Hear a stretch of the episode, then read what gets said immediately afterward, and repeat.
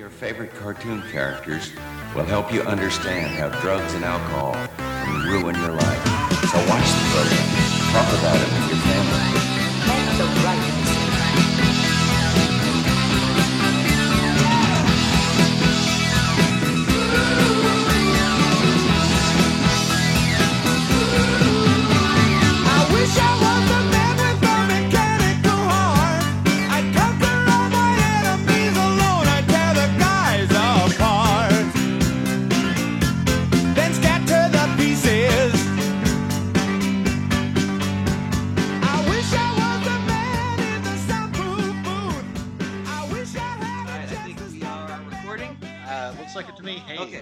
hey, we don't have to do the count in or anything. We are just uh, right in front of the microphone. So, all right. Hi, everyone. Welcome to special presentation with Mike and Ethan, and possibly.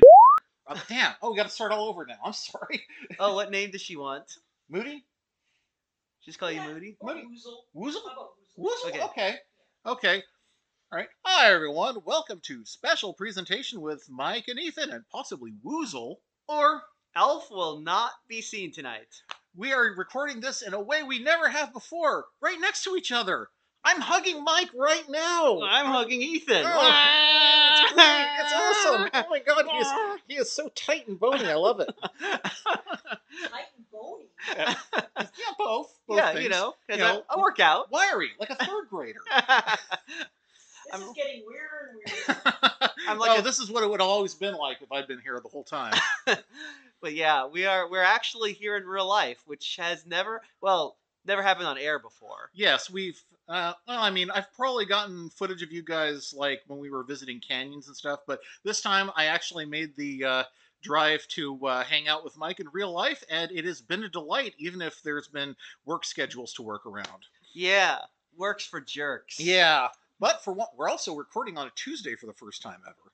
Yeah, we usually don't. Do, oh, actually, I, I'm wrong. We have actually recorded in real life together before because we did Hungry Reader. That's right. We did several. Yeah, we did a few Hungry Reader episodes, and God, I've only put like half of them up. I suck. Oh, yeah, we should just use those as filler Oh, for you're when right. we, we uh when we lays out and, and don't, don't actually. Oh shit, Make you're right. I never even thought of that. Damn. Yeah, get on the ball. Oh, God. Oh God, I am the worst. yeah, you suck. God. oh, I'm glad you could come up here so I could neg you in real life. Oh, yeah, I'm sorry. I'm a bit of a dreamer, is all I can say. I just, I just try the wrong thing all the. Oh, may I remind you that Riker is here? Hello, Riker. Riker is a cat, though. Uh, sometimes, but Yeah. Riker, who is not a cat, is also here, looking at us there's ba- like dolefully. Three from- of them. Yes, there are so many. You could get Reichtens from so many directions. I think Woozle never thought of that phrase before. Well, she seems to enjoy it though. Yes. Anyway, so what are we what are we talking about this week? Uh, this week, uh, because I, you know, there are certain things that I would have liked to talk about, but bandwidth precluded it. So this time, since I was driving over, I brought my ginormous copy of Queer Visitors from the Marvelous Land of Oz, which, if you haven't heard of it, which I'm certain you haven't, is the actual Wizard of Oz comic strip written by L. Frank Baum and illustrated by some other guy. Not W.W. Denslow. Not W.W. Denslow, who was the illustrator of the original book, The Wizard of Oz, but we also have some comics by him in this one, and we're probably going to be looking at a lot of them. We have here. So, why don't you uh, give us an example of what happens in Queer Visitors from the Marvelous Land of Oz, Mike? Okay, so the basic gist is that some queer visitors from the land of Oz, generally consisting of uh, the Scarecrow and the Tin Man, whom everyone knows, whether they're Oz Oz aficionados or not, as well as Jack Pumpkinhead and the Gump, whom if you know you're slight if you're slightly low higher on the Oz aficionado list you you know of because they were in Return to Oz. Mm-hmm. And then um, the uh, Sawhorse and the Wogglebug, who I think you would only know if you were the sort of person who was such an Oz aficionado that you specifically loved queer visitors from the land of Oz. Yes, if you're the kind of person who would buy this book, you Right. probably know of, of the Sawhorse and the Wogglebug. So they all band together and they come to America, where we live, uh, to um, basically kind of uh, gad about, uh, cause a ruckus, and eventually um, they, they encounter various clues about where they are in America. And at the very end, the Woggle Bug says, "I know where we are," and one of the other characters says, "Oh, where are we?" And then the and then the text helpfully tells us the Woggle Bug told him the answer, and then the little caption says, "But what's the Woggle Bug say?" And it's apparently a trivia contest. I guess the the answers would be printed in the next day's newspaper. Yeah. in, in another part of the newspaper, or upside down, like Junior Jumble. Do we know how they did it? I. I, I think they did it the next week okay, so next week. because there was actually you did actually you were actually supposed to write in your answer, and uh, I guess there was a prize for getting the right answer. Oh, what was the? Do we do we have any? Uh, um, I have no idea what the prize was. I'm guessing it maybe it was some of that bootleg Wogglebug beer. Oh yeah, it was it, the Woggle Bug was huge. The Woggle Bug was a beloved uh, fixture of the 19 aughts. Uh, every person in America, the, the question on their lips was, "What did this hideous chitinous abomination say this week?" Uh, the Woggle Bug is awful. He looks like a giant harlequin tick. Um, I, I think. I mean, I don't really know what he's. He's just. I He's mean- got like a weird handlebar mustache made out of feelers. yeah, Um, he's got incredibly long legs. He's like I'm I'm guessing he's like a blister beetle or something. Yeah, he's awful. Um, but supposedly, uh, if you've listened to this show before and heard us uh, talk about the Woggle Bug, he was a huge phenomenon in this time. Um, I, I I accepted that on faith until I read these comic strips, and now I am very skeptical that he actually was that popular.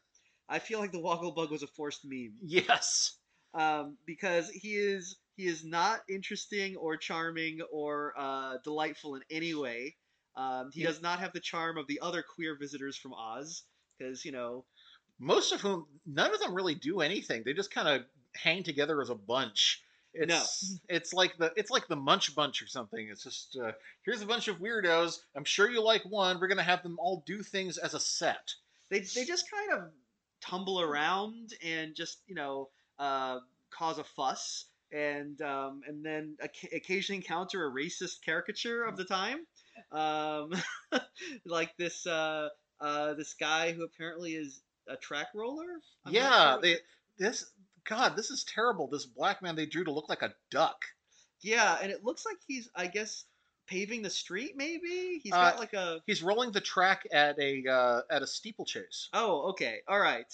And uh, the he's the the Woggle Bug threatens him, and um, he he gets scared. It's very funny if you live in the aughts. Um, but then um, a, a cop harasses them back. Uh, I mean, the queer visitors from Oz, and that makes the Woggle Bug realize that they are at was it the World's Fair? I think. uh, it was the uh, louisiana purchase exhibition Right. Um, so anyway, a lot of the trivia in these comics the, is uh, very granular exhibitions at this particular uh, event.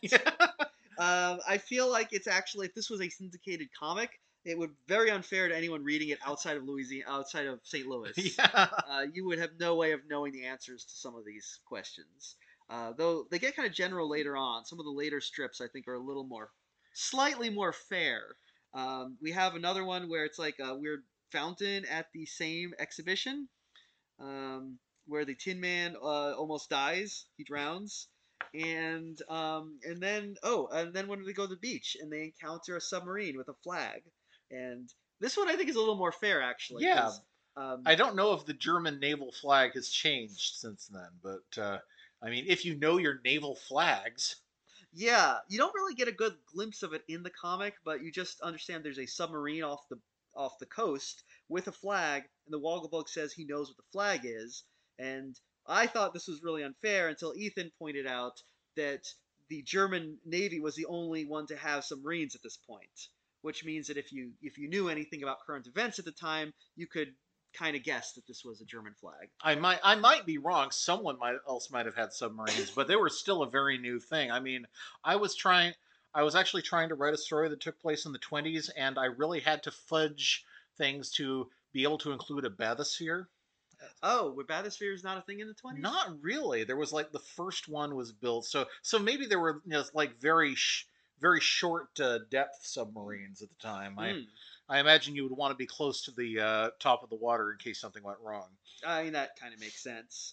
Um, I always, I always, what was Bathysphere? That was like the fifties. Oh yeah, t- toward the 30s. I was trying to write. Okay. I was trying to write something that was Lovecraft inspired, and I wanted Mm. to have a bathysphere to have the depths uh, get involved. So Man, I've always been so disappointed when uh, I I had a book when I was a kid. Uh, you know, famous scientific expeditions Mhm. that talked about the bathysphere and all the weird stuff that they saw. And so I always thought they went pretty darn deep.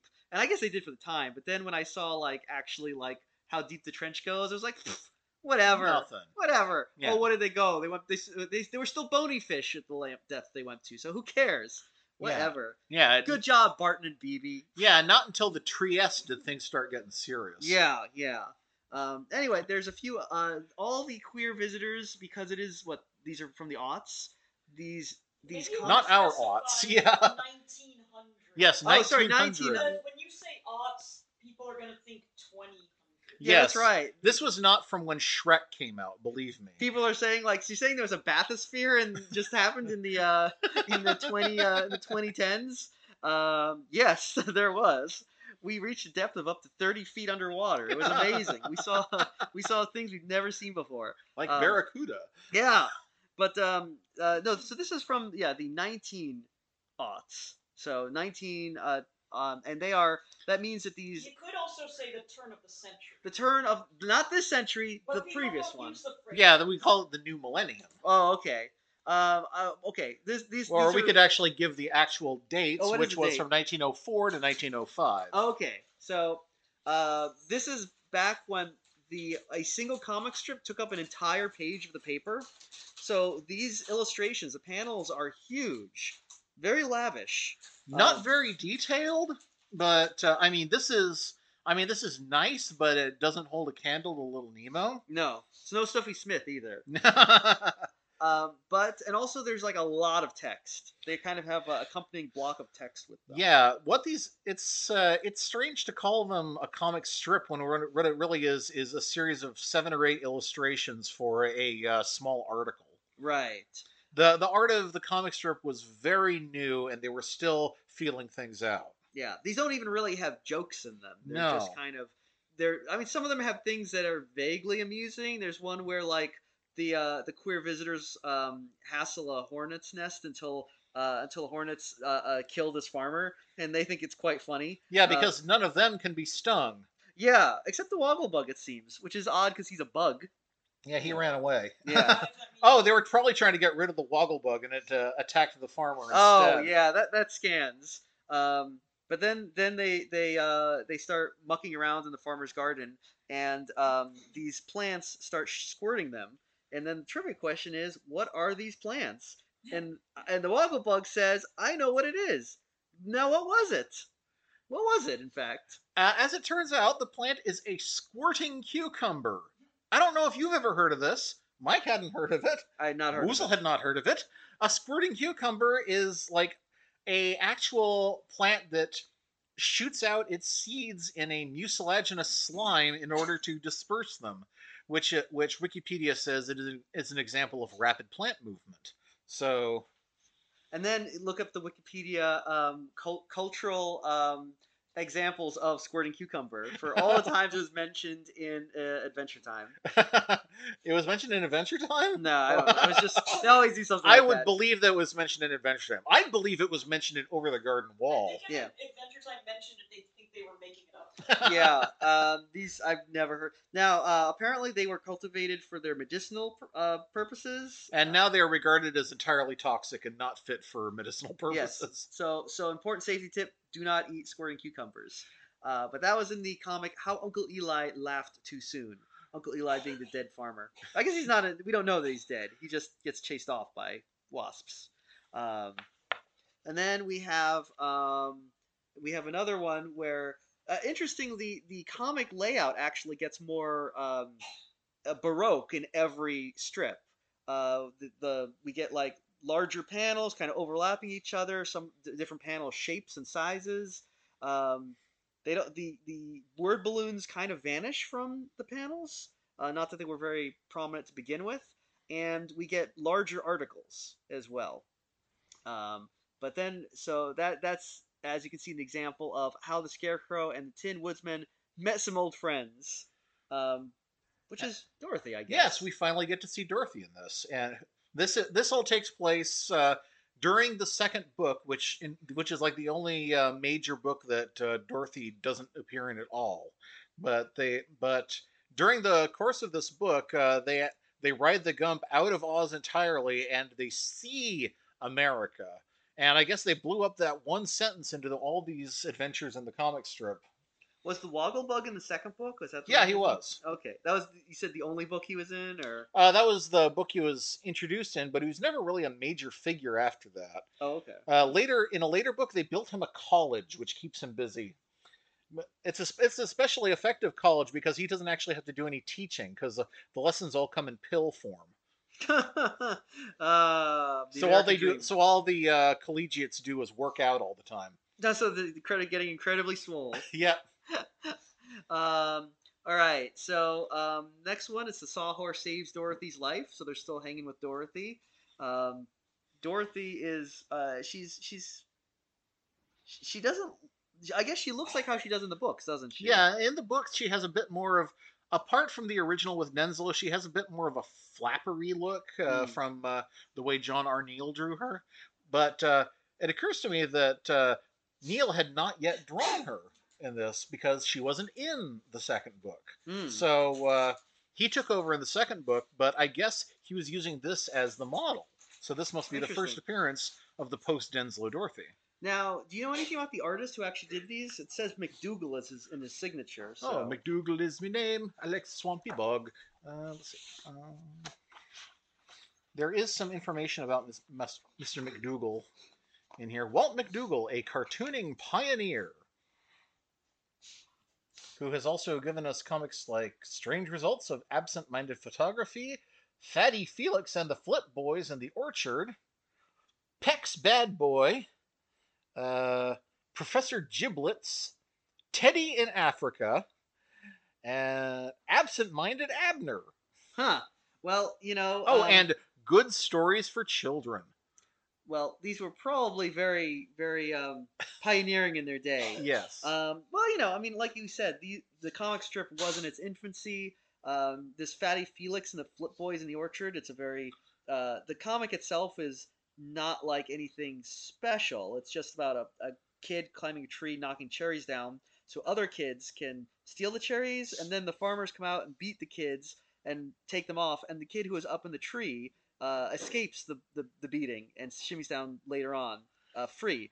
But what's interesting is the way that the panels are done is the tree kind of overlaps multiple panels. yeah. So uh, there's different events happening on the ground, and you can see the the the, the panel divider kind of goes right through the tree. So there's only one kid up in the tree, while two pairs of kids on the ground. One pair, one group of kids is sitting around while the farmers are coming towards them. The other one, you see them getting beaten by farmers. It's very um, it looks like something from uh, uh, you get out of um, Scott McCloud's kind of understanding comics. Yes, I was gonna say. I was gonna. It reminded me of uh, the of the places in Sandman where Neil Gaiman uh, harkens back to Little Nemo. Mm, yes, yes. I mean, so you know, you can see he's kind of playing with this very new medium that doesn't really have established rules. Yeah. Yet.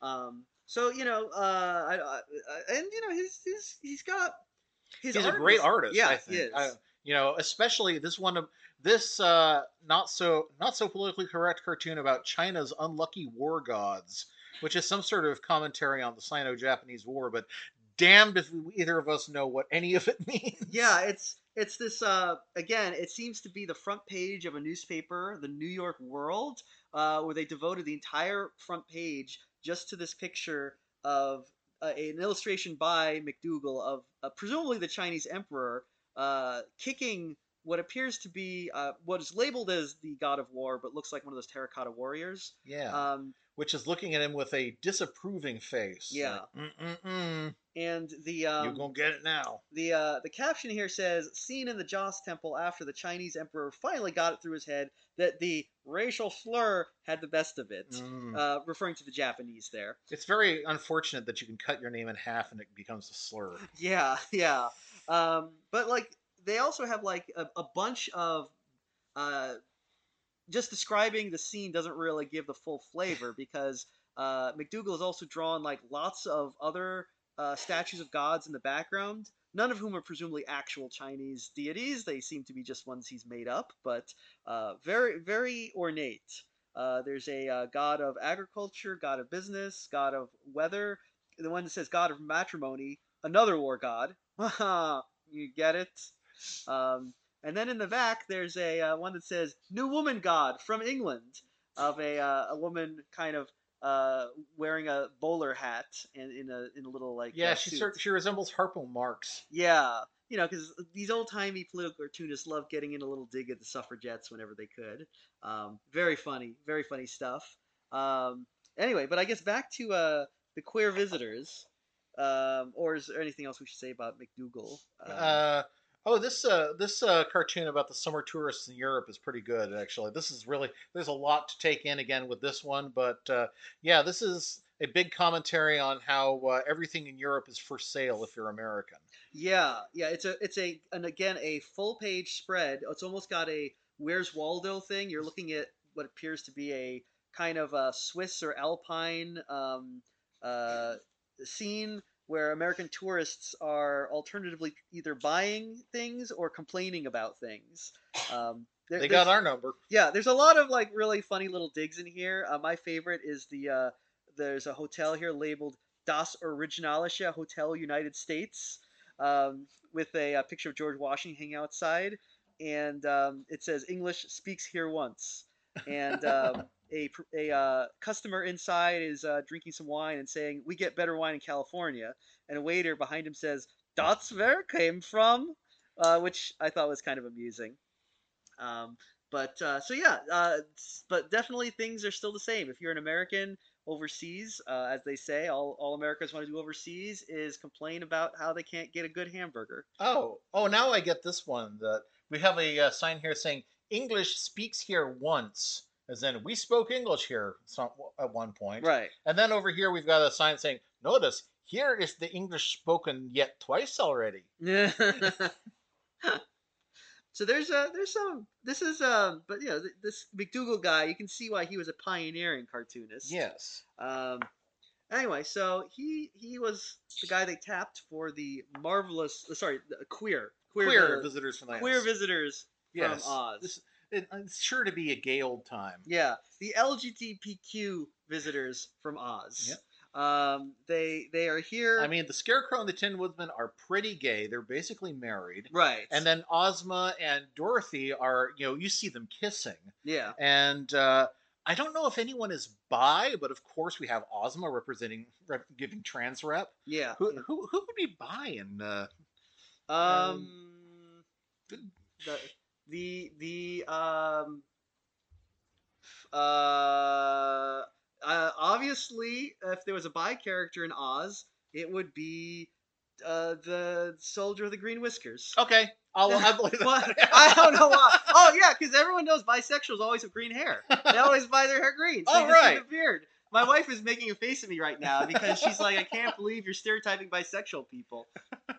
She, Look, she's look, she- bisexual people, you have to have a stereotype to defy. yeah, you know, it's like uh, she, she's she's she's really not happy about this. She is tr- she's a good ally, unlike me Yes. apparently. But, oh uh, yeah, who in Oz is an ally?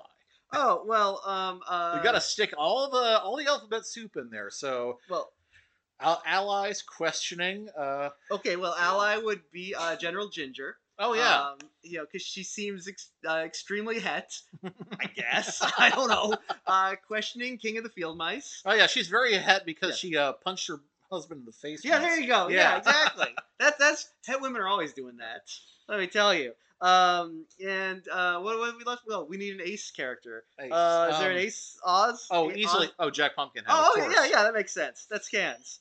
All right. Well, we've got them all. So, Okay, yeah. Um, now, uh, Uh, the- oh, and intersex, but I think we can Oh, probably one of the Scoodlers because the, some of them are like a man, a man on one side and a woman on the other. Oh yeah, that, Okay, that yeah. makes sense. All right, excellent. Well, um, you know, good representation in Oz, uh, according to us. Um, anyway, so the queer visitors, they um, they are back at, at it, um, and the sawhorse is saving Dorothy's life from a cow or bull, I guess.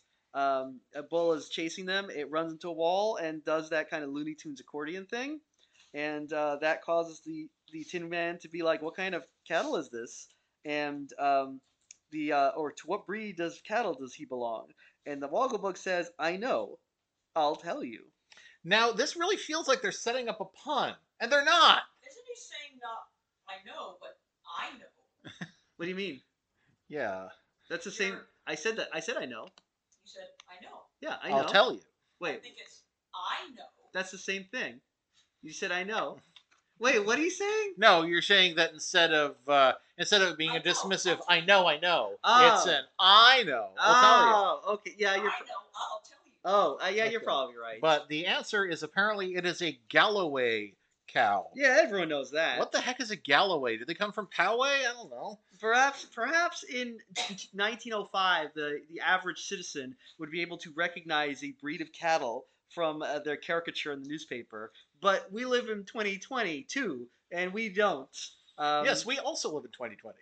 Yeah. It is one of the world's longest established breeds of beef cattle. Oh, oh, Oh, it's beef. Okay. beef. Named after the Galloway region of Scotland. It's- Oh, well, it's okay. pressed beef now. Ah, because it's it's squished. It's an accordion. Um. Anyway, moving on. The Ozites then meet a beauty doctor. Um. uh, this appears to be somewhere the Scarecrow decides that he's uh, he's ugly, or he gets convinced that he's ugly by Yeah. a, a beauty doctor, and she is going to give him a makeover. And um, so they all get makeovers. Actually, the Wogglebug seems to get his feathery legs. Uh, uh, they they do the thing where they they put rollers on him like they're trying to get rid of cat fur. Um, Jack Pumpkinhead just gets a mask because well, they could recarve his face, but I, I think they would probably he'd probably rather not. yeah, and they they repaint the Scarecrow. And in this panel where you see the paint the Scarecrow's new face, it's actually a photo of a real guy It's very Burke Brethren. Yeah, yeah, exactly. And um and but then the scarecrow doesn't like it, so they put his old face on. And then they ask um the scarecrow wants to know who he looked like, whose face it was, and the Wogglebug knows. Um, we didn't, but um, looking at we, but I feel like this is a slightly more fair question because if they put a real person's face there, presumably it's a celebrity that the people of 1905 would be familiar with. Mm-hmm. Um, and I think it might have been. It was uh, J.P. It was J.P. Morgan. yeah. Eight seven seven cash now. Yeah, and presumably he was a big enough dude at that point that the average person would see his face and be like, "Oh yeah, that's that's old JP." I gotta say that this unshaded image of the Scarecrow's face in the mirror looks a lot better than the one where they've put the red rims around his eyes and lips. Yeah, I feel like this comic would look a lot better in black and white. the uh, scarecrow with his the the red on his face makes him look like the jigsaw puppet. um, but yeah, it's it would probably be better. and This would probably be better in black and white, just to give you the you know um, l- less of the these colors are a little garish. yeah, I mean, it was you know, color was still fairly new. I think even in newspapers. Mm, yeah. Um, so moving on, the adventurers then encounter an unknown beast, uh, which is exactly what it says on the tin right there. They they see a, a beast comes out from behind a rock and menaces them. Uh, but then a circus man comes and rescues them. I thought that said Citrus Man at first. That was really... Yeah, yeah. Like, It was I'll very lure him away with my oranges. Now, when you look at this, the circus man, he's got like a like clogs and a spear and a turban and a big white beard and a cummerbund. He just, I don't know. He's just, an, uh, he's an odd fellow. Yeah, he's got a kind of a Middle Eastern bent, but I couldn't uh, tell you anything specific about his costume. It's probably more of a uh, a pantomime costume of like, oh, ho, here comes an Arab. yeah, yeah, exactly. I mean, you know, the people of t- 1905, they, they did love, uh, you know, stereotypes. They, they did. Not Oh, like today. Yeah. um, but this beast, it's it um, It's it's kind of uh looks like a lion. It's got like um kind of a it looks like a lion with a lizard face, Yeah. but uh it's also got human hands. And so from that we were able to, to basically guess what it was supposed to be. Yes, it's it's a baboon, but they they specify a specific baboon. What what kind of baboon? Gelada? Gelada baboon. Yes. I just guessed from the picture. correct. Yeah, a gelato baboon. Or gelata. It's Mm, the most delicious baboons. Take a scoop. Yeah. Um, and then we have Jack Pumpkinhead and Sawhorse. They win a race and incite a riot, but the Wogglebug restores harmony. This Uh, one was hard to parse. Yeah, and I still don't like it. um, they basically uh, Jack Pumpkinhead enters a, a horse race, uh, but his head falls off, and uh, his head falls off, and oh, and it knocks someone else off of his uh, perch. right. Uh, so then the judges apparently don't know what to make of this. So the Wogglebug, who is not an impartial uh, witness in this at all because he's pals with Jack, uh, advises them. And um, some old timers in the audience are like, "What did the Wogglebug say?" Um, and it turns out the Wog- what did he say actually? He advised them something stupid. He but- said that no, the he said to declare it a no contest race because all of the horses, including the one carrying Jack, were underweight at the time because uh, they had all lost their riders, and Jack's horse, Jack had lost his head. Yeah, I mean, I guess I didn't know that. I did not know that was a, a thing in horse races. that- yeah, that you got to feed up your horse, you know. Yeah. Uh man. Uh this next one is actually I think one of my favorites. Uh, the scarecrow becomes a man of means in spite of the girls at the church fair. And uh, this one's great because um, they're attacked. They're, our, our heroes are attacked by some jackdaws who steal all the scarecrow stuffing. Um, so they replace his stuffing with money. This is something that actually happens in the book The Marvelous Land of Oz. The uh, the Gump gets stuck in a jackdaw's nest. The jackdaws steal all the uh, f- all the stuffing, but the nest is full of money they'd already stolen. So they restuff the scarecrow with the money. And at the end of the book, he says they have the scarecrow says, "Since I'm full of money, I'm going to become the treasurer." well, in this case, instead of that happening, uh, the scarecrow apparently goes to the church fair, and all the women love him because he's full of money. So there's this great uh, picture here where uh, the scarecrow is standing around, like looking looking very pleased with himself, but seems to be unaware that eh, all these women are just like snatching money out of his pants and uh, and just out of all, his orifices and uh, just running away with very, very pleased with themselves. Um, many of the faces in this panel are very memeable. Yes, especially the the woman walking away with the giant stack under her arm, who is grinning at the camera, looking. I mean, if it wasn't a woman, it would look like you know some sort of terrible uh, Jewish stereotype. what you doing, Rabbi? Yeah, it's uh, it's uh, oh, do you think it's supposed to be? I don't Um, think so. No, okay. you know, I don't think a lot of most people don't uh, have any specific uh, stereotypes about Jewish women, do they? Uh, there. Yeah, they Do they? demanding, bossy. Well, there's the whole Jewish American princess stereotype. There is that, but I thought that was more of a '70s and '80s thing. Well, I don't know. I mean, that stuff's all true, isn't it? I mean, Oh snap! I love you. I I'm wonder- kidding. I yeah. love you. No, what I wanna know maybe is- you want to, you know, make it clear that you're only saying that because I'm Jewish. Yeah, that's right. That means it's okay. It means- Yeah, yeah, you can't you can't see how Jewish she is from here, but trust us. Yeah, that's right. I don't look like a stereotype. No, it's it's okay. I'm allowed. I'm allowed to be anti-Semitic because my wife is Jewish. just just like how she's allowed to hate papists. anyway, what I'm allowed to hate one. papists? You're not a pope. No, I mean, whoa, I'm not, I, not not with that attitude. Um, Yeah, I never saw you crawling out of the out of the ocean like that. with with uh, with a crocodile uh, teeth in my miter. Anyway, um, the I guess so. It, the, the the caption for this thing where the women are stealing money out of the scarecrow is uh, nicely understated. It says the scarecrow became the popular man at the church fair, but rapidly grows thinner. Um, and then I guess the Wogglebug finds more money, so they they restuff him, and now he's a big fatty.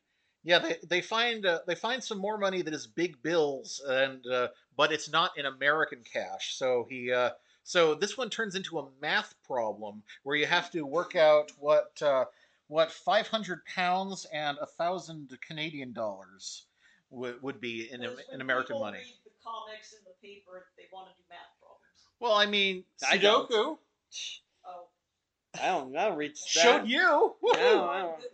I don't read any of that stuff. I'm not a nerd. Yeah. How, how are you doing in Wordle today? Well, oh, but, but that, but that's a word game. Oh yeah. Yeah. Actually, it's a logic game. It's more like Mastermind than anything Oh, it sounds terrible. God, I don't know why anyone does Yeah. anything. Nobody hates board games more than Mike does. That's that's 100 percent true. That's why I did them a favor and didn't bring my copy of Trogdor. Wait, we board games, and why do we play them like every week? it wasn't my idea. No, not that kind of board game. Like the the ones where you have like a million little men to set up, and uh, Oh, you know that kind of you know those war game shit like Panzer Leader. oh, oh, oh, oh. Yeah. None of that Settlers of Catan shit. Keep that away from me. More like Settlers of Catan. More like Settlers of Catant. That, that I, saw mean- it coming, but it's good. Yeah, as in Catant stand it. Um, that's good. I should write that down. Glad we're recording this. Um, anyway, the next one, the woggle, the woggle, the woggle, the, the no, woggle, you're actually doing it. You're actually doing the gov. gra- the woggle bug Thank you. has proved his knowledge of chemistry, and uh, because Jack Pumpkinhead drops his head in a well, so they dump a bunch of white powder in there, which causes it to explode and the White head to fly powder? out. What is the white powder, though? That's the question. Yes. What kind of white powder was it? Uh, it turns out. white power. Yeah. No, yeah, white power. Yeah. White Power deserves to be thrown down the well. Yeah, they throw they throw white the concept of white supremacy down a well and cause an That would be explosion. Uh, yes. Uh, but what is this white powder that they throw in a well? Uh, it turns out it's it's what is it? Settleman's yeast or something. Selznick powder. It- powder. Yeah, I think that's it. It was at the time a uh, effervescent powder used to treat diarrhea. It's named after our local reviewer here, uh, Juan Carlos Selznick. Oh wow! No, it's not. That's for real uh, real No. heads. The- He doesn't do reviews. no, No, he it- doesn't. His real name is Juan Carlos Pepto Bismol. anyway, let's see. Our next one is uh, how the Woggle Bug got a Thanksgiving dinner. Um, this one, the Woggle Bug, some kids are sad because they don't have Thanksgiving dinners. So the Wogglebug gets on the gump and they go out and lasso a flock of flying turkeys, um, which is, I mean, a, a common sight. but it turns out that only three of them are turkeys. One of them is this weird other bird. But what is this strange bird?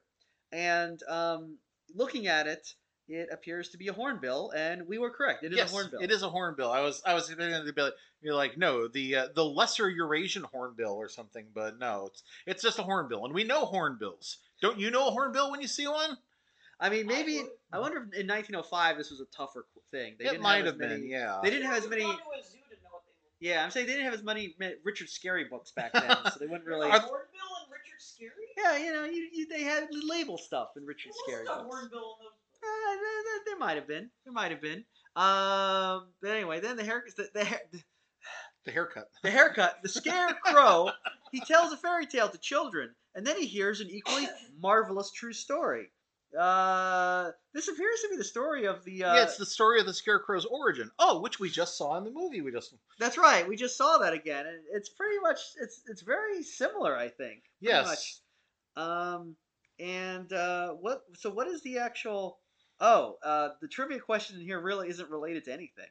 No, it has zero to do with anything. It was just uh, Baum was like, "Oh fuck it, I'll just pull the origin of the scarecrow out of uh, out of my ass, and uh, let's uh, let's tack a little trivia question afterward, which is, uh, what was the year that the first telegraph message was sent from America to Europe across the Atlantic cable? It was 1858. There, you're welcome. Yeah. Yeah. All right. I mean, it was probably big news at the time. So, uh, the next one, Jack Pumpkinhead pawns uh, the sawhorse. Uh, he wants to get a, a saddle. Jack wants a saddle, so he pawns it to uh, R. Jackson Lilly, the moneylender. And um, uh, but then the sawhorse escapes, and uh, and then the Wogglebug asks, "Why do why do moneylenders have three golden balls?"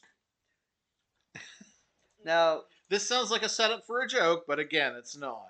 No, it is actually because, according uh, to the wise insect, it's an ancient custom. For the three balls were taken from the armorial bearings of a famous and noble Lombard family of the 13th century, the head of which family was among the first moneylenders. What was the name of that famous Lombard family? inquired the Pumpkinhead as he patted the neck of the sawhorse. I will tell you, said the Wogglebug, and at once gave Jack the desired information. Uh, Woozle, do you know the name of that famous family of Lombard uh, moneylenders? What's a Lombard? Uh, what is a Lombard? Is that their name? Yeah, it's it's a I guess it's a well-known family, something something to the effect of like the Habsburgs. Yeah. So would the name be the Lombards? No, no. The Lombards are their their ethnicity. I guess. They come from Lombard or Lombardy. How would I know? Oh, I just was wondering. I, th- I don't thought even we'd give you. Lombard Well, I just thought we'd give you a chance to answer. I will tell you the answer. Like the Wogglebug, I will proffer the desired information. The answer is De Medici. Oh, And now No. you know what the Mikey Bug said. Yes. Um, next in our next, I like we're going just going through each. There's only what like one year of these comics. Yeah. we really kind of we're getting to the end of the trivia. This is the last one, I think. Yeah, I think so. So this one is Dorothy spends an evening with her old friends and is entertained with wonderful exhibitions. Um, in this one, Dorothy and uh, Co are uh, looking at some paintings and stuff. Uh, shenanigans happen that cause the room to be flooded, and a big tree grows with lots of weird kind of hangy branches off it. Yes. Um, uh, Woozle, why don't you take a look at that picture and tell us what kind of tree do you think that is? oh shoot! Those are those kinds that we saw when we were hiking that had those things hanging from them. Uh, that might be the answer. they're not mangrove trees. Those that are the root have the. Are They are a, a kind of tree you would have in a mangrove swamp, I think. I don't know if it's the same thing. Uh, this is a banyan tree. Is that the same thing or different? I don't. Uh, I don't think so. Let me look it up.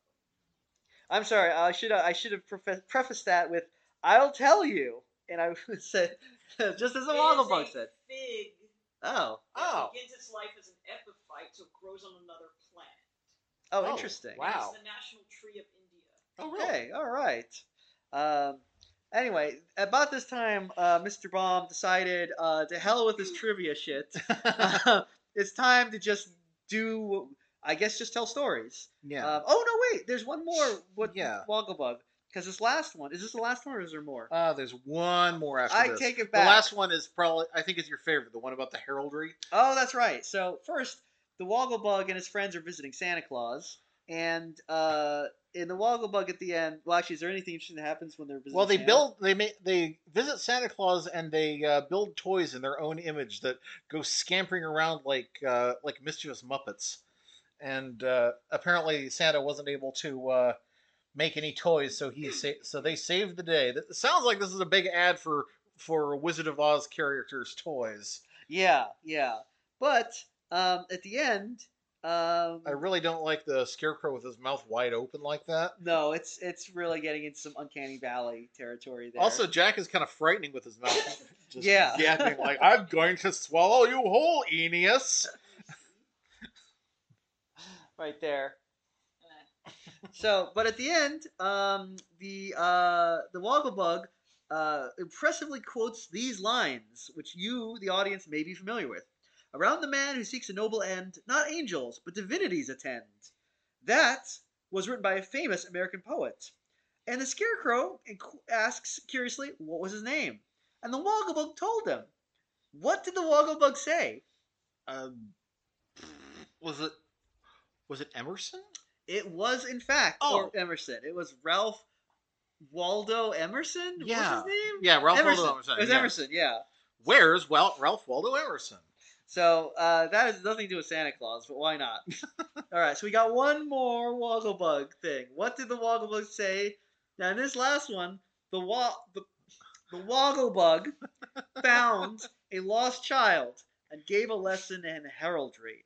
And in this one, uh, it's basically yeah, some child is lost, so they they find the child, return the child to the child's mother, and then um, in this one, what happens? Uh, The, the children all have a strange insignia on their foreheads. Oh, that's right. I, I thought that had something to do with like Ash Wednesday. Oh, that's right. Because um, the the Wogglebug, um, he it, the, he he runs to the, he finds the mother right, um, and it says the caption says he made a queer mark on her forehead, and it looks like he's inscribing some sort of like goetic sigil there.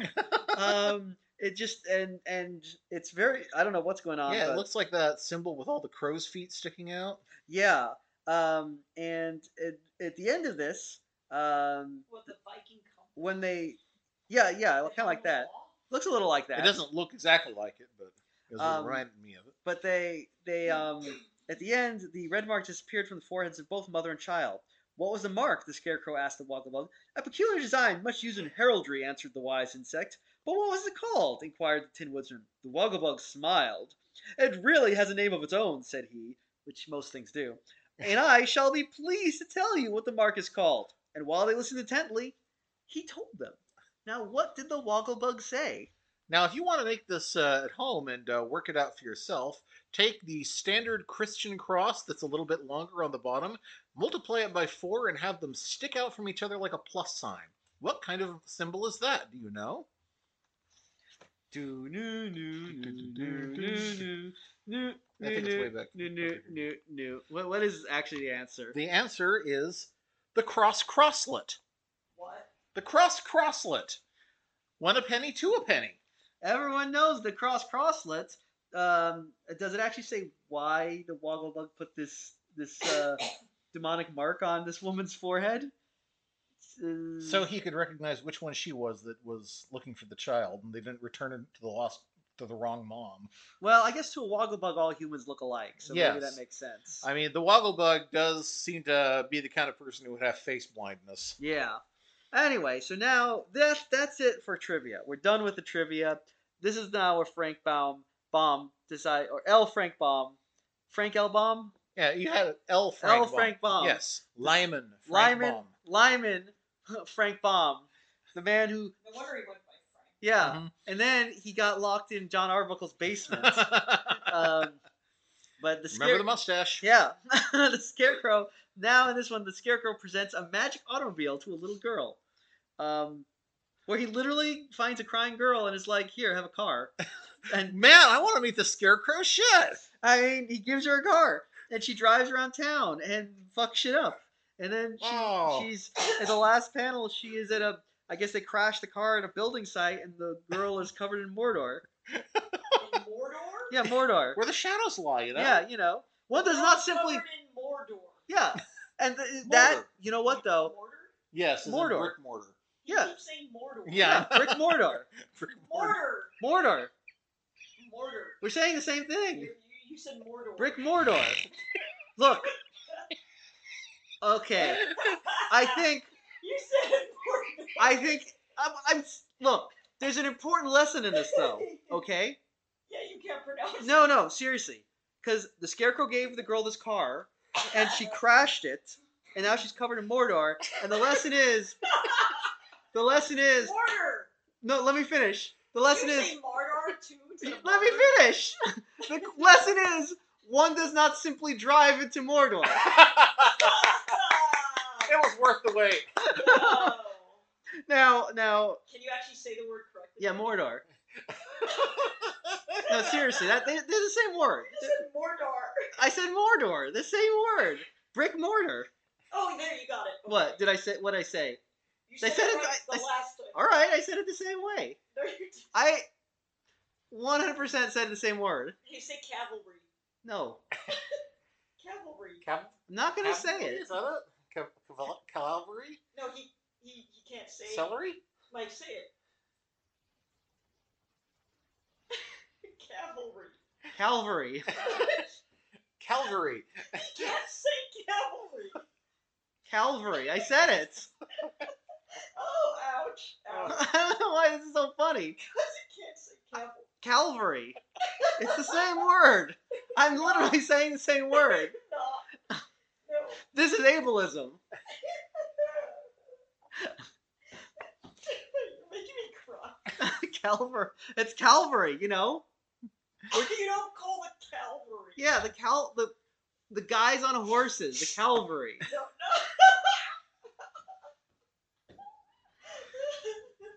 Okay, whatever, whatever. Man, I, you're me cry. I didn't come here to make friends, so we're going moving on. how now next one? How the tin? Oh wait a minute. Actually, is this the last? Oh, how many more um, actual Oz ones are there? Because I feel like they start kind of wandering off into random other stories that have nothing to do with Oz. Yeah, well, you're right. Let's see where. Oh yeah, the scarecrow is in this one, but uh, yeah, he's okay. Here's here's Jack Pumpkin, but you're right. It's, it sort of feels like, you know, see the thing about Mr. Baum is that Oz made him money, but he wanted to kind of get away from it. So he so a lot of the Oz books don't take place in Oz. One of them basically is a whole other story that at the end Dorothy shows up and solves everything, and then they all go to Oz. It's ironic considering how hard he fought to actually get Oz to be a thing in the first Mhm. place. Um, but But since we're almost an hour in, we'll talk about that in the next oh one. yeah, yeah. Let's let's just uh, we'll finish some of these more comics here. Um, should we just uh, let's see which what good ones do we have? Let's see. Oh, uh, oh, where's the one about the giant? Oh, let's uh, skip forward here. Uh, let's see. There's one with a cat. There's uh, Mr. Wimbled's leg. There's this one with. Uh, oh, we here go. we are. Eliza and the Lozenges. Yes, that's it. Eliza and the throat candies. yes, Um, that. the secrets. Yes. So uh, the problem here seems to be that uh, Mr. Jab is very tiny, and um, the Wogglebug gives him some pills that cause Eliza. I think that's his daughter. Yeah, he they gives him some pills that will make his wife shorter and him taller. I don't know his wife why his wife wants to be short, but either way, the little girl steals them, thinking they're candy, and uh, learns, uh, you know, we're not candy. She uh she gets giant. yeah, She's- even her hat. Yeah. How do the pills affect her hat? Yeah, that's a good is, question. This is um through the looking glass. It's, yes, it's, it's, some, very uh, through the looking glass. Yeah, this is you, this is um you know some very very hot hot giantess macro hyper whatever you want to call it here. Not with that face. No, not. With oh that yeah, face. yeah. She has got a face like like the baby that the Duchess was rocking to sleep. Yeah, and she's even crying just like one, you know, uh, just like the same illustration. Uh, she's not much. She's she's not much better when she's uh, in a good mood because Yeah. Mr. Jab gets. I guess they probably just give her the other lo- lo- the other candy, and Yeah. that makes her small again. Can't say lozenge. I'm not. gonna- No. Yes, I can say it. All right. All right. Anyway, but then they give it, and then they're no. They're normal. They decide to. They're. I mean, they decide that they're happy just the way they are. Um, and uh, the Wogglebug says, "My." the end. Um, so yeah. Um, What did the Wogglebug say? Later. Yep.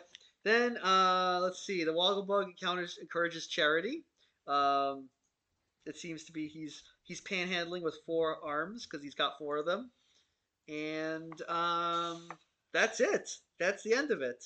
A whole year from queer visitors from the land of Oz, and um, and then uh, there's a few more comics in here because um, well, why don't you you explain or these? Okay, so what happened was because because Mr. Baum worked so closely with his illustrator, Mr. W. W. Denslow. Uh, can you say that name? W. W. Denslow. Very good, excellent. Del- yes, because he worked so closely with Mr. Denslow, they actually shared the copyright on the original Wizard of Oz, although Baum himself can retain copyright on Oz itself and sequels. So, because and anyway, they made a lot of money on the uh, on the Broadway musical that was based on this production. But after that, but they got a, into a huge fight over the money and the proceeds and went their separate ways. Mr. Baum and, and now employed John R. Neill to illustrate the rest of the of the Oz books, whereas Mr. Denslow took on another job as a comic strip artist, and he created Denslow's Scarecrow and the Tin Man. Yeah, and they basically do Oz stuff as well. Um, In some ways, this comic is better, but it's very similar. It's it's lots large wadges of text uh, with only a few illustrations, but Denslow is a better illustrator than the other dude, I would say. yeah, then McDougall. McDougall. um, yeah, so it's mostly just like you know the Tin Man and the Scarecrow. uh, and a, a couple other dudes like this weird kind of spring. Yeah, who is this jump Jack in the Box guy? He's a. It's Coily the Spring Sprite. Yeah, it really does look like him, and he's got this hideous rictus grin, and oh god, you know what he looks like? He looks like the he looks like the the gollywog, he kind of does. except Um, he's except he's Caucasian colored. I was thinking he looked like if he wanted to make a, one of those uh, Alpine nutcrackers that looked like Annabelle from the Muppets. he looks like Bazooey. yeah, he does look like Bazooey. Um, and so I guess this this guy uh, here, what does it uh, does it actually say what he is? Um uh, let's see. Um, oh, it just calls him Jack in the Box. Yeah, Um, I guess I don't think he became a beloved. I guess that's like uh, his substitute for Jack Pumpkinhead. Oh yeah. All It's, right. it's his Oz OC, Shush. Well, his um, OZ. I do like this next one where the Tin Man goes on Fifth Avenue, so you can see uh, the Scarecrow, the Tin Man, and the the Lion dressed up like 1920s fops. they look like the Dover Boys going out in the town. They literally do. Uh, also, I love this picture of the lion just you know losing his shit. yeah, this this his, was his eyeball flying out. this was me today. Yeah, I I remember. yeah, I had a hard Yeah, day. you should start wearing uh, your beard in a little bow. I will. that. I'm gonna do that. That's like it's got like kind of a Viking flair right yeah. there. Um, I'm also I'm also gonna get like a nice double-breasted Ah, uh, yeah. pea coat, I think, and uh, top hat. Yeah, I'm gonna get a bowler hat and whatever whatever the hell this is and start being shorter than you. Yeah, we should carry on canes too, so we can do like spontaneous uh, uh, little vaudeville numbers, like uh, Michigan J Toad, Michigan J Frog. Sorry. oh my God. well, I can't told talk. you there's no real scientific difference between them. Oh, that's right. That So is not true. it's true because I don't shut up. I don't want to be wrong Also, about. frogs need to live in the water and toads don't. Oh, okay. All right. Except for some toads that do. yeah, like That are probably actually frogs that are listening. Anyway, so then the scarecrow and the kid Tin Tin Tin Tin Man go about town. Uh, they get arrested, and then they uh, get out again. They keep crashing cars. Yeah, they they just the they really love the Mr. Denzel really loved to draw the, the scarecrow just ragdolling all over the place. It's it really the scarecrow and the Tin Man basically become um uh like Mr. Toad Yeah, because they just go around stealing cars and getting arrested all the time. It seems. Also, this the the first few strips start with them in Oz doing Oz stuff, but in this one, the Scarecrow and the Tin Man escape from the stage they've been performing on because this is specifically the musical version of the Scarecrow and Tin Man. So okay, so but which is very. I guess it's no more weird than the whole Wogglebug stepping off the screen. bit. Yeah, but it, it's but that always. I mean that that that's a little different. it's a little different because you know with that it's they're still like wait so the original what happened to the original bug like, yeah. but this one it's like what happened to the original actors who were in the scarecrow and the tin man costumes I like- don't know. The- Do you remember the episode of Erie, Indiana that worked like this? no which one was that Uh, there was an episode where the the main kid, I don't remember what his real name, what his name of the show was. Mm, you don't know the the boy who's who had moved to Erie, Indiana. He sits down to breakfast, and uh, somebody says, "Cut, beautiful," and he stands up and he's on the set of Erie, Indiana, and everyone is addressing him as Omri Katz, the kid who played the kid from Erie, Indiana. oh weird Yeah, it's really cool. you know what as odd as as as, as strange as this is there's actually another show that did that exact same thing in an episode Uh, was it Moonlighting? It was not Moonlighting. Wow. Though you would think. Though Moonlighting might have done it, but I'm not thinking of that. Actually, I'm thinking of Growing Pains. Oh, really? There was an episode where uh, Ben Seaver uh, suddenly was on the set of Growing Pains, and everyone was addressing him as whatever the actor's name was. What is that actor's name? I forgot. Yeah, no one remembers. Yeah. Um, at the end, of course. Did. Oh, did they? Did they? Yeah. Hmm. Did, Supernatural did it very well, though. That was actually a very good episode. Um, Growing Pains, it turned out to be a dream. Uh, Uh, but yeah, Supernatural they they visited a dimension that was basically our world, and they were acting in their own show. Very well done, actually. That I'll give Supernatural credit. When they were good, they were actually very very good. I don't know. I don't know about you, but sometimes when I'm alone, I'll still put on a little show just in case the people who are watching my show in some other dimension get bored. you know, yeah. This that's a little like um. It's a little Honestly, like, that's kind of what a podcast is. yeah, yeah. I was gonna say it's a little like doing the fearless Fosdick bits in Li'l Abner.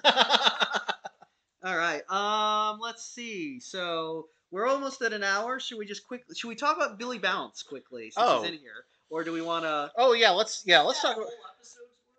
Yeah, there's a whole yeah the whole episode's worth, but we can go over. You know how often how often do we do this? Uh, well, let's see. So let's let's explain Billy Bounce. here. Okay, W.W. Denslow, bully, who also illustrated The Wizard of Oz, let's not forget, may have in fact created the first uh, superpowered character in comics.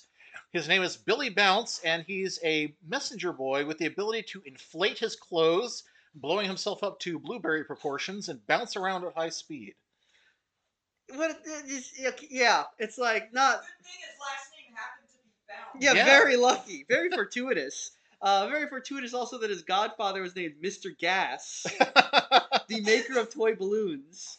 Um, yeah, so basically he just like he uses his power to. I guess he goes to the Arctic and like you yeah, know, he goes to the Arctic, he befriends a polar bear, and uh, yeah, most of this seems to take place in the Arctic. Yeah, he he um does he use his bounce powers that much? I Almost mean, never. Mostly really. he's just using using the suit to keep warm. Yeah, it feels like it's funny because there's only about like five of these, uh, or I mean about well, I guess there's maybe like what about maybe about maybe about a dozen at most, Yeah. and it feels like uh, Denslow immediately got tired of the gimmick. Where he's like, "Oh, yeah, be great. What if a kid could like inflate his clothes?" Oh, I'm bored with that now. um, Who cares? Yeah, but I will say this: the there was a Billy Bounce cartoon, which which you showed me. Yes, we just watched a 1963 Billy Bounce cartoon. It seemed to be because Billy Bounce is not only a comic strip; it was a book by Denslow, and uh, the cartoon doesn't focus at all on what happens in the comics. It instead shows the first two chapters of the book, and I guess they wanted it to be like a serial or something, and they and they didn't because it just kind of ends when the story is just beginning. But- yeah. Billy Bounce looks very different, and rather than being an inflated ball with a head, his whole head is the ball. He just he's just all all spherical head with uh, stick arms and legs. It is, I and I say, and and this means something coming from me. It is the worst example of body inflation I've ever seen in my entire life. Uh, I mean, it's, it's body shrinkage. You It's- don't you don't so have a body. That's Yeah. true. I mean, it's head inflation, I guess. It's bad. It's the worst thing I've ever seen. No, no. Um, you want a good example of head inflation? Watch uh, Dexter and Computress get Mandark. Oh yeah, oh that's the stuff. But uh, no, this this that um, that boy, you know, that uh, that how did that kid live down revealing his uh, giant head fetish to the entire world on cable TV? well, you know, but you know what? You're living the dream, kid. Now you have nothing else to hide. yeah, but uh, yeah. So the Billy Bounce cartoon, uh, not good. It was kind of um, it had that kind of, I don't know, Ub Iwerks kind of not Ub Iwerks. No, no, Uh, uh, what who are those guys? I'm always I'm always forgetting their name. Um, I think you're thinking of UPA. Thank you. Yes, UPA. I always get them mixed up. Yeah, that very kind of modern look where everything's everything's a little stiff and flat, Yeah. and uh, there's and people have as few animated parts as possible. The kind of thing that uh, the kind of thing that uh, in the '90s people like John Kricfalusi were like, "Fuck that! We're going to animate everything and never reuse a single drawing." Yep. You know, so I blame UPA for him. Yeah, it's very very googie style where Billy Bounce just looks like Elroy Jetson. Yeah, he, he literally did look like Elroy Jetson. Yeah. Um, uh, I don't even remember what happened in that one. Some bad guy. Yeah, there was a bad guy who wanted who needed to send a message to the boogeyman. So Right. He hired Billy Bounce, who was a who was a delivery boy.